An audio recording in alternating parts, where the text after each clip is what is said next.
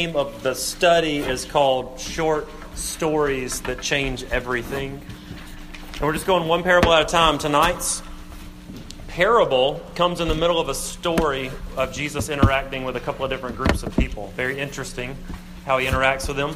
The parable is very short, found right in the middle of the story. So, Luke chapter 7, beginning in verse 36. It's on your handout, or you use your Bibles or your phone or whatever you do. Here we go, Luke chapter 7, starting in verse 36. One of the Pharisees asked him to eat with him, and he went into the Pharisee's house and took his place at the table. And behold, a woman of the city, who was a sinner, when she learned that he was reclining at table in the Pharisee's house, brought an alabaster flask of ointment, and standing behind him at his feet, weeping, she began to wet his feet with her tears and wiped them with her hair of her head, and kissed his feet and anointed them with ointment. Now, when the Pharisee who had invited him saw this, he said to himself, If this man were a prophet, he would have known who and what sort of woman this is who's touching him, for she is a sinner. And Jesus answering said to him, Simon, I have something to say to you. And he, he answered, Say it, teacher. Here's the parable. A certain moneylender had two debtors. One owed 500 denarii and the other 50. When they could not pay it, he canceled the debt of both. Now, which of them will love him more? Simon answered, The one, I suppose, for whom he canceled the larger debt. And he said to him, You've judged rightly. Then turning toward the woman, he said to Simon, Do you see this woman? I entered your house. You gave me no water for my feet, but she has wet my feet with her tears and wiped them with her hair. You gave me no kiss, but from the time I came in, she has not ceased to kiss my feet. You did not anoint my head with oil, but she has anointed my feet with ointment. Therefore I tell you, her sins, which are many, are forgiven, for she loved much. But he who is forgiven little loves little. And he said to her, Your sins are forgiven. Then those who were at table with him began to say among themselves, Who is this? Who even forgives sins? And he said to the woman, Your faith has saved you. Go in peace. The grass withers and the flowers fade, but this is the word of the Lord, and it will stand forever. Would you pray with me a moment? God, I pray that you would give us ears to hear. As we consider this story, your story, as we consider it in the context of Jesus, what you were doing with these two groups of people, I pray that we would find ourselves here and that we would understand a little bit more about debt and that we would understand more about your mercy and love for everyone in this room. I pray that the words of my mouth and meditations of our hearts together will be pleasing in your sight, O Lord, our rock and redeemer, and we pray in Jesus' name for his glory. Amen. Uh, raise your hand if you're in debt right now. Hands up. Raise your hands if you're. How about your mom and dad are in debt on your behalf? We can count those in. Uh, the I read a uh, a Wall Street Journal article a couple of years ago um, because I'm smart like that, uh, and I haven't read one since. But this one in 2015 was entitled "Congrats, Class of 2015! You're the most indebted ever." And it was an article kind of detailing America's debt issue and specifically college graduates. I thought this would be fitting for you because it's only increased every year since then. Um, the class of 2016 had a debt that was $37,000 on average. It's gone up probably 10% to 2017. Uh, Americans owe nearly right now $1.5 trillion in student loan debt. That's a lot a lot of money, it's a lot of debt. There are two types of people in the world those who are in debt and those who have been declared debt free. Kelly and I took a class, Kelly's my wife, a few years ago, we took a class, the Financial Peace University class. You know, Dave Ramsey and that whole thing. And, uh, and it was good. It was really helpful. We quite enjoyed it and learned a lot. And Dave Ramsey, you may know him from his radio show where people, he's based in Nashville. And we've been to a studio. Kelly's sister used to work uh, there for that company. And we've been to the studio where all these people will come in the studio or they'll call in on the phone. And what is it that they scream on the phone when they get to talk on his show? We're debt free. And there's everyone claps. And it's this huge moment because that's the whole thing is like, the declaring that moment where you are forgiven of your like monetary debts, that's a big deal. Like that's a huge deal. maybe one day you will experience such a thing. There's two people in this passage, two types of people in this passage. And the distinction is so important because of how Jesus reacts to both of these types of people. One who feels that God is in debt to him, and the other who understands that they are in debt to God. Two very different people who receive very different attention and reaction from Jesus and his ministry. Here's the context for the parable. Most likely, Jesus had just finished speaking. I'm sure there was a crowd. He had said lots of things that were very attractive to some people and very offensive to other people. Nevertheless, he's kind of built up a crowd. All these people are following him around everywhere he goes. Some people did not like him, did not trust him, and wanted him done. They wanted it to be over. And these were the Pharisees and other kind of religious types. We learn from the Gospels that the Pharisees resisted Jesus' ministry very much. They didn't believe him, they didn't trust him. They felt that they were the most religious people around. And who is this guy coming on the scene trying to tell them otherwise? They followed the rules, they, they obeyed the commandments as far as they understood them from the Old Testament. And they believed that their obedience kind of rewarded them, that God owed them some sort of reward. And then this Jesus comes along and he says, Okay, so you say you haven't murdered. Good. Have you committed anger? Have you, have you been angry toward anyone? Then you've committed murder in your heart. And he comes along and he says, Okay, so you say you haven't committed adultery like those people out there, but have you lusted at any point after a man or a woman? Then you have committed adultery in your heart. And the Pharisees knew that the price you pay for murder or adultery was either stoning or death.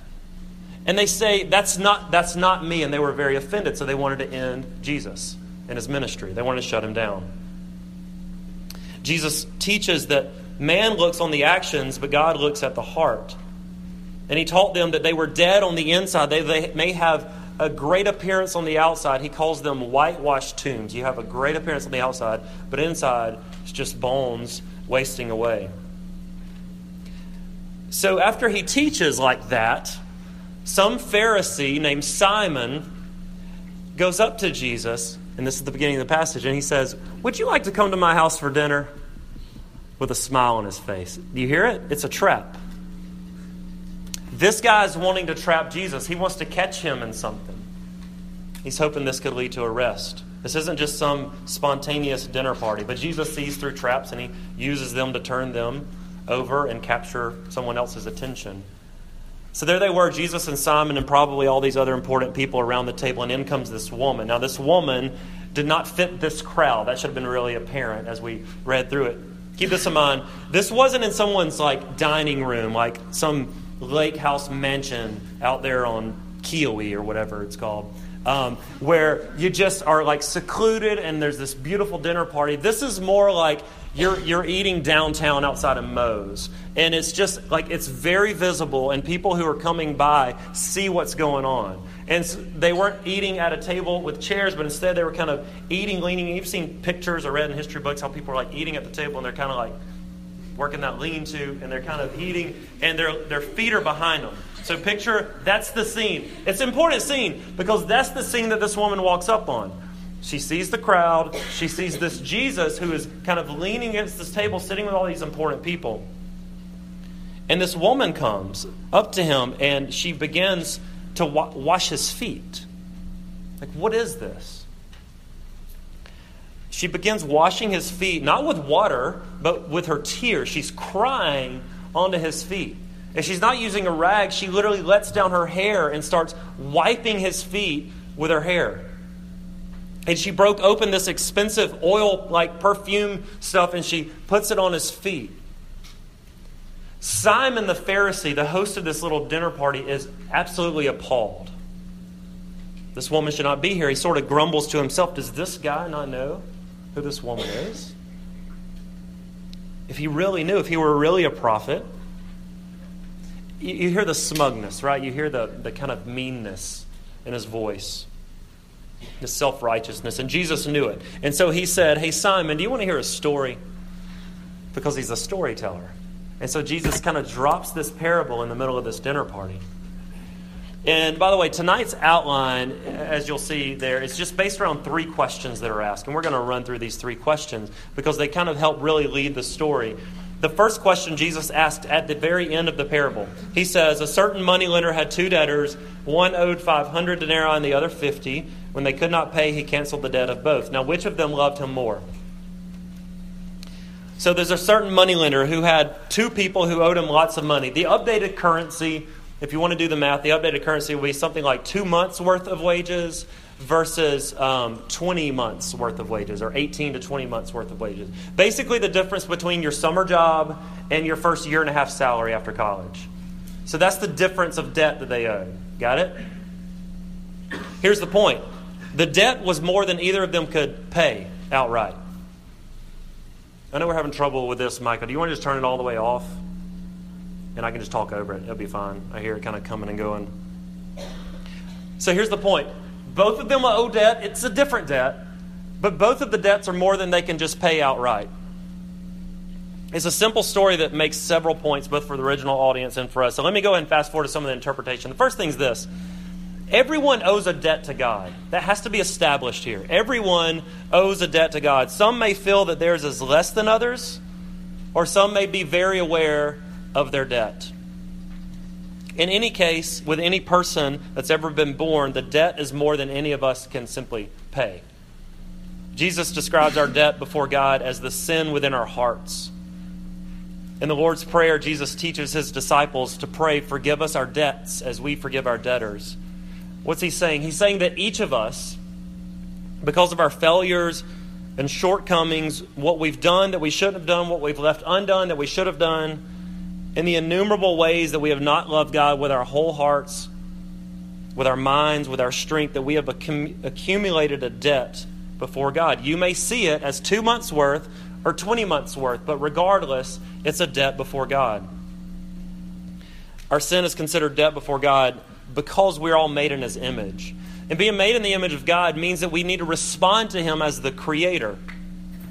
What's expected in our response to the Creator is whatever He lays out for us to relate to Him. But we don't do it right. We don't do it well. And so we have sin within our hearts, and so we are in great debt, all of us.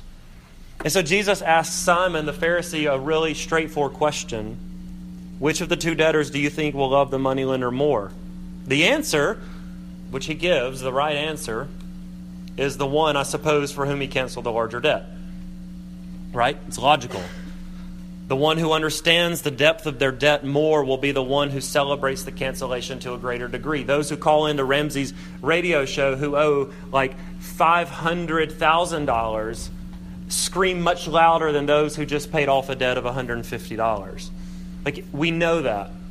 And he gets the answer right, but he doesn't get it. Do you hear this? The Pharisee gets the answer right, but he doesn't get it. And how often, like, we are so guilty of the same thing. If you grew up in church, not all of you did, but if you grew up in church, you've got the answers. You, do you get it? That's what Jesus is getting. So he asks another question. He's going deeper here. He says, the text says that he looked at the woman and then he turned toward Simon and he says, Do you see this woman? It's the second question. Now it's about to get hard for Simon and probably for the rest of us who think we may only owe maybe two months' worth of debt. Do you see this woman?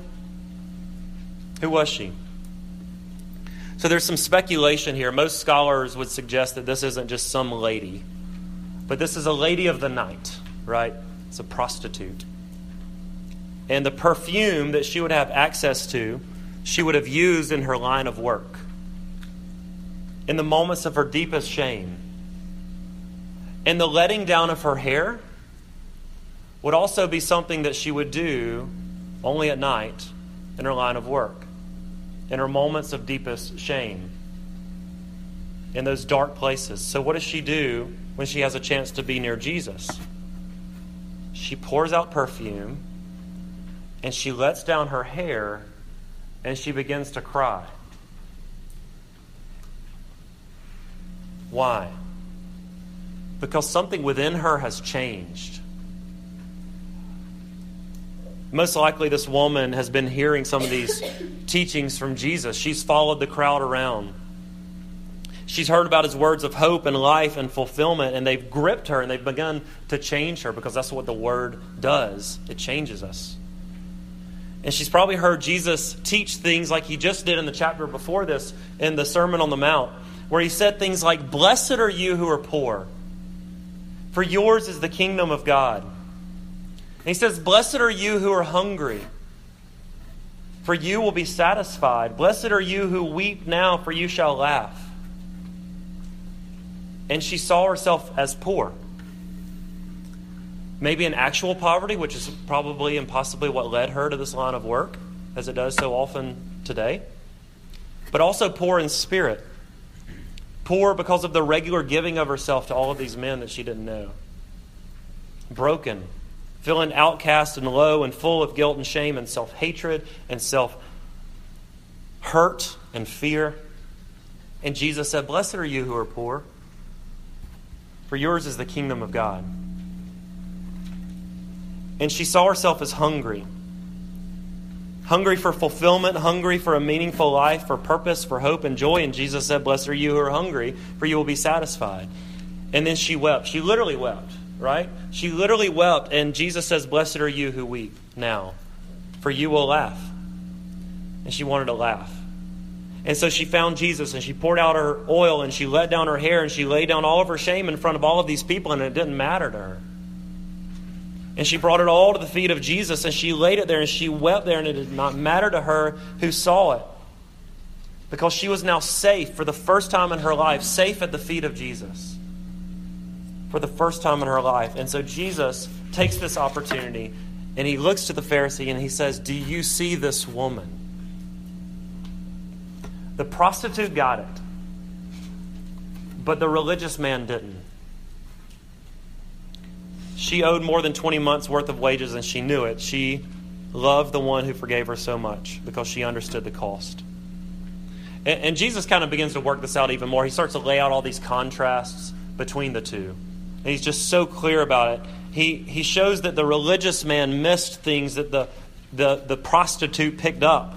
He says, You didn't give me water so that I could wash my feet. That would have been a custom of the day for a, um, a host to give water or wash the feet of the person entering their home. He said, You didn't do that, but the woman washed my feet with her tears. You didn't kiss me when I arrived, which been another custom of the day that we have conveniently dropped and pretty happy about.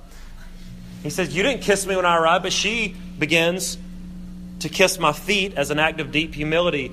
You didn't anoint my head with oil, but she gave me her expensive perfume. She poured on my feet. You hear the contrast over and over again. And then Jesus made this huge point, verse 47. This is his whole point.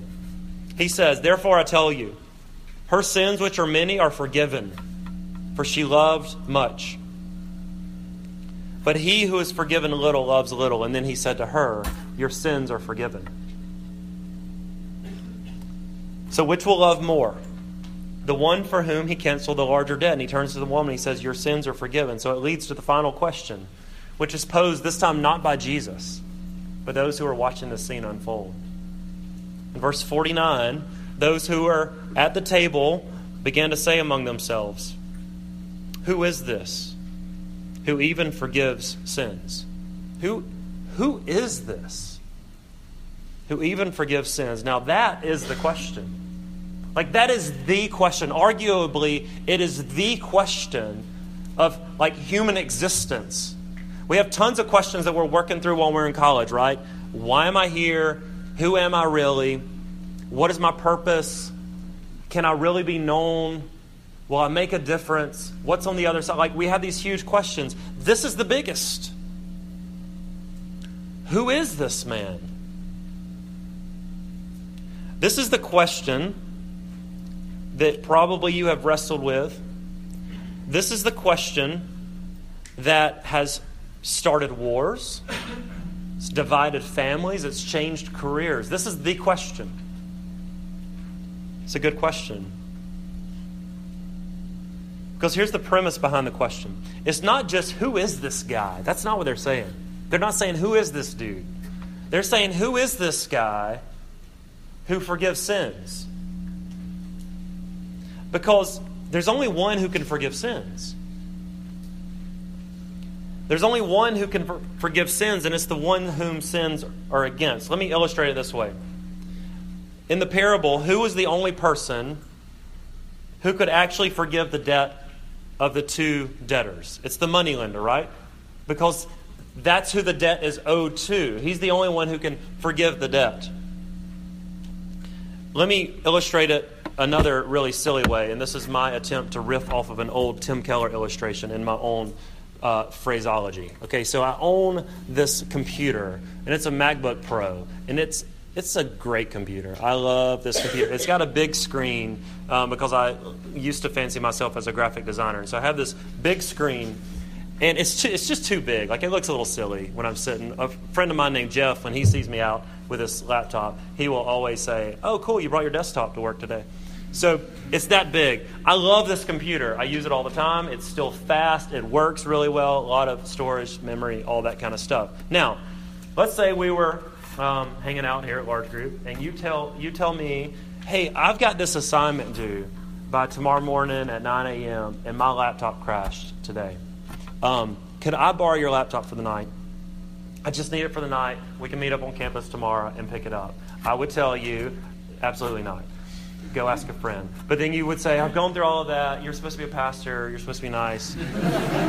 My mom said I should probably ask you. And, uh, and, and then I'll let you do it. And so then you're out in the parking lot.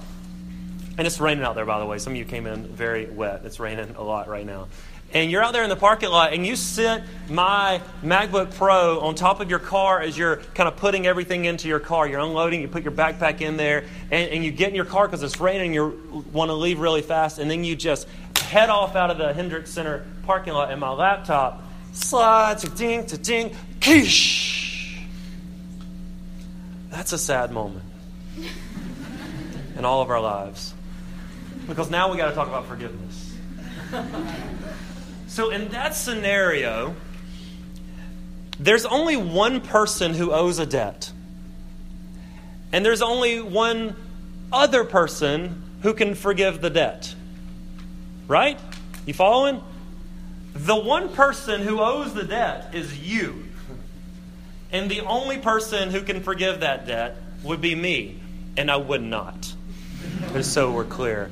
Like Jeremy couldn't come stand and be like, oh, you messed Reed's computer up. That's too bad. I forgive you. It doesn't work that way. That's not how debt works.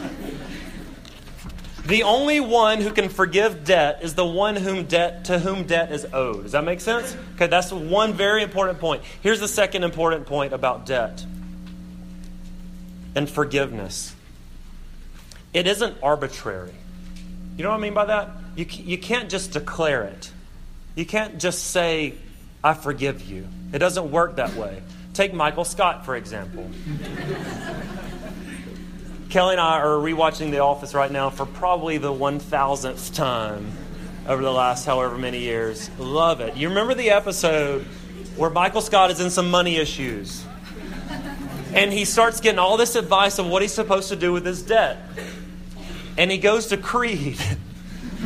because he's Creed, and, and Creed has lots of very interesting things to say. And so he goes to Creed for advice, and Creed says, You have to declare bankruptcy. And Michael said, I can do that? And he says, Yeah, man. Bankruptcy is nature's way of starting everything over. And so you can see, like, Michael Scott thinking this over. And Oscar's in the room too, and Oscar's like, No, that's not how it works. And Michael leaves, he leaves the break room and he goes out. Do you remember the scene? He, he comes out and he just kind of stands there and looks around the office. I declare bankruptcy! That's not how it works. You don't just declare forgiveness. Why? There has to be a cost incurred for forgiveness to happen. We know this logically, but it's so important here because if you break my computer and I forgive you, which would be unlikely, there's still a cost to be paid. So, who pays the cost when forgiveness is offered? The one who forgives takes the debt on himself. It's the only way. In some ways, that's the very definition of forgiveness, by the way, taking the cost on yourself, because there's still a cost to be paid. That's why forgiveness is so hard. That's why it's okay, don't worry about it, never works in our friendships. And why we still hold on to bitterness and resentment and all these things, because actually forgiveness hasn't taken place. Forgiveness is, I will absorb the cost of what you've done. And I will let you walk away freely because I will no longer hold it over you. And that's why forgiveness is horribly hard. Like in a breakup. Like, what does forgiveness look like on the other side of a breakup? When you are done with a person or they are done with you in a dating relationship, maybe they've called the whole thing off just when you thought y'all were both all in. It is hard, it is horrible. What does forgiveness look like? Forgiveness looks like letting them go, letting them have the freedom to make that decision. And perhaps living with the pain of that and even taking the pain on yourself. And not continuing to post like passively aggressive, cryptic Facebook posts about this thing and this person and some people out there. Like, we all know who you're talking about in general. Here's the point forgiveness means absorbing the cost on yourself. That's why it's hard. Someone has to pay. And if you're into forgiveness, then you're the one paying. So, where does that kind of thing come from? Where in the world do we begin to learn to forgive like that? Who is this? Who forgives sins? That's the question. You know what the answer simply has to be, right? The answer has to be this man, this Jesus, who says he forgives sins, he has to be God himself. It's the only option. Because if your sins and mine and the Pharisees and the prostitute's sins are ultimately against God, then who can forgive those sins? Only God can. So, how does God forgive those sins? How does He settle the debt? It isn't arbitrary, by taking it on Himself. It's the only way. Forgiveness isn't just declared, it is absorbed. The key to understanding the stories that Jesus tells is to understand where Shakespeare is writing himself into the story. Have you found him yet? He's the moneylender. He's the one who's offering debt cancellation, but he only does it by taking the debt on himself. When he takes on the cross to pay the penalty for your sins and mine. Why did Jesus have to die? Have you wondered that before? This is why. So that we wouldn't have to. We're told in the scriptures that the wages of sin is death and that without the shedding of blood, there is no forgiveness of sins. So, Jesus sheds his blood so that we wouldn't have to. Forgiveness isn't arbitrary. Debt, debt cancellation isn't just declared, it is absorbed, and Jesus takes on our debt when he takes on the cross. And when he says, Blessed are the poor, and blessed are the hungry, and blessed are those who weep, you need to hear this. Jesus himself became poor so that those of you who are poor in spirit, poor in your bankruptcy because of your sin, would have the riches of the kingdom of God. Jesus himself became hungry so that you who are hungry, hungry for hope, hungry for joy, hungry for purpose, and that's why you're here and you think you're going to find it at Clemson University, you are hungry. Jesus became hungry so that you would find satisfaction in him and in him alone. And Jesus wept. He literally did. He wept over the reality of death. He sweated blood in the garden before he went to the cross, and no doubt there were tears in his eyes when nails went into his hands. And Jesus wept so that those of you who weep now over your own sin and in your places of shame and your brokenness of this awful world, that you would come to smile with him and laugh with him in his glory when all things would be made new again. Jesus wept so that you would never weep again when his kingdom fully comes, where there are no more fears and there are no more tears.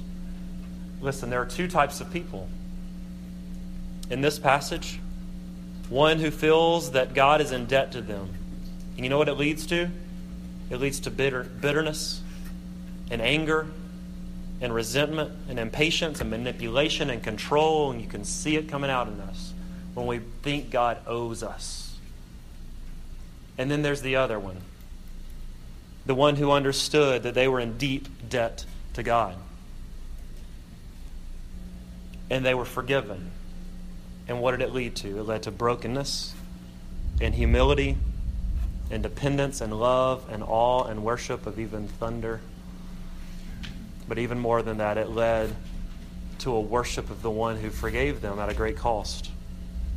So, do you see yourself as poor, hungry, in need of debt cancellation? If so, there's tremendous hope for you in the gospel. He's provided it all. And all you need to do is respond to his gracious invitation, even tonight, for the first time or the 1000th time, to lay down at the feet of Jesus, to be forgiven, to be known, and to be embraced by him. So let me just say this as we end you've probably picked this up already, but this was a very risky response for the woman.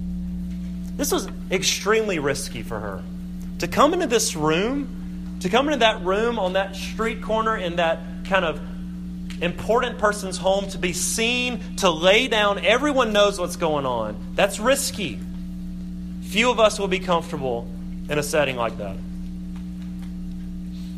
for those of you who've responded to the call of Jesus, you hear this and you're like, I get it. I understand my sin, and, you know, Jesus has paid it all for me. Let me ask you this what is it costing you? Like, what's the risk for you? If following Jesus and even forgiving, receiving forgiveness cost this woman something, surely it's going to cost us something too. You thought about that? What's it costing you even now, even as a student at Clemson? Let me give you a couple of possibilities. It might be your security. It might be the security of a relationship that you've gotten very comfortable with. One that doesn't honor God, and you know it. It might cost you the security of that person kind of making your life count for something. It might be your reputation. You've built your whole world around with people who tell you you are the greatest. You are always right. That's a great point. Oh, you're so good at that. What would it cost you to actually be wrong and to be broken and humble? It may be your comfort altogether, calling you to serve Him at this university in places that you might not expect and might not normally go. Spending time with people that you might not normally associate yourself with. You need to hear Jesus asking you the question Do you see this woman? Do you see this man? Do you see this guy? Do you see that girl? Or maybe it's your perfect plan. You've got the plan. And I've talked to enough of you. You've got a plan. It's a good plan. You've got your grad school plan. You've got your marriage plan. You've got the mansion plan. You've got the salary plan.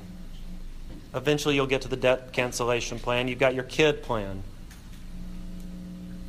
What happens when God says, No, that's not my plan? What's it going to cost you? These are hard questions, right? Jesus goes deep, deeper than we want him to. But you know why? It's because he loves you. Jesus tells this parable and he turns to Simon, who thought he had it all figured out, but he was missing the one who was telling the story. And he said to him, Now, which of them will love him more? And Simon said, The one, I suppose, for whom he canceled the larger debt. And Jesus says, You have judged rightly. Do you understand your debt? Jesus comes to cancel it even now. Would you pray with me?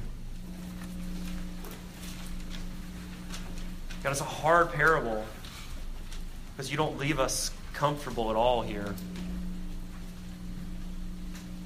We're going to find ourselves in this passage either way, and I pray that you would give us eyes to see and ears to hear where we are, but also hearts to understand how good the good news is. That Jesus, you came into the world to cancel the debt, not arbitrarily, but by absorbing it. And you're the only one who could. I pray that we would return to you even this week, that some may come and understand how their debt has been paid for the first time. Lord, I pray that you would lift up all of our hearts to be encouraged by the work that you have done.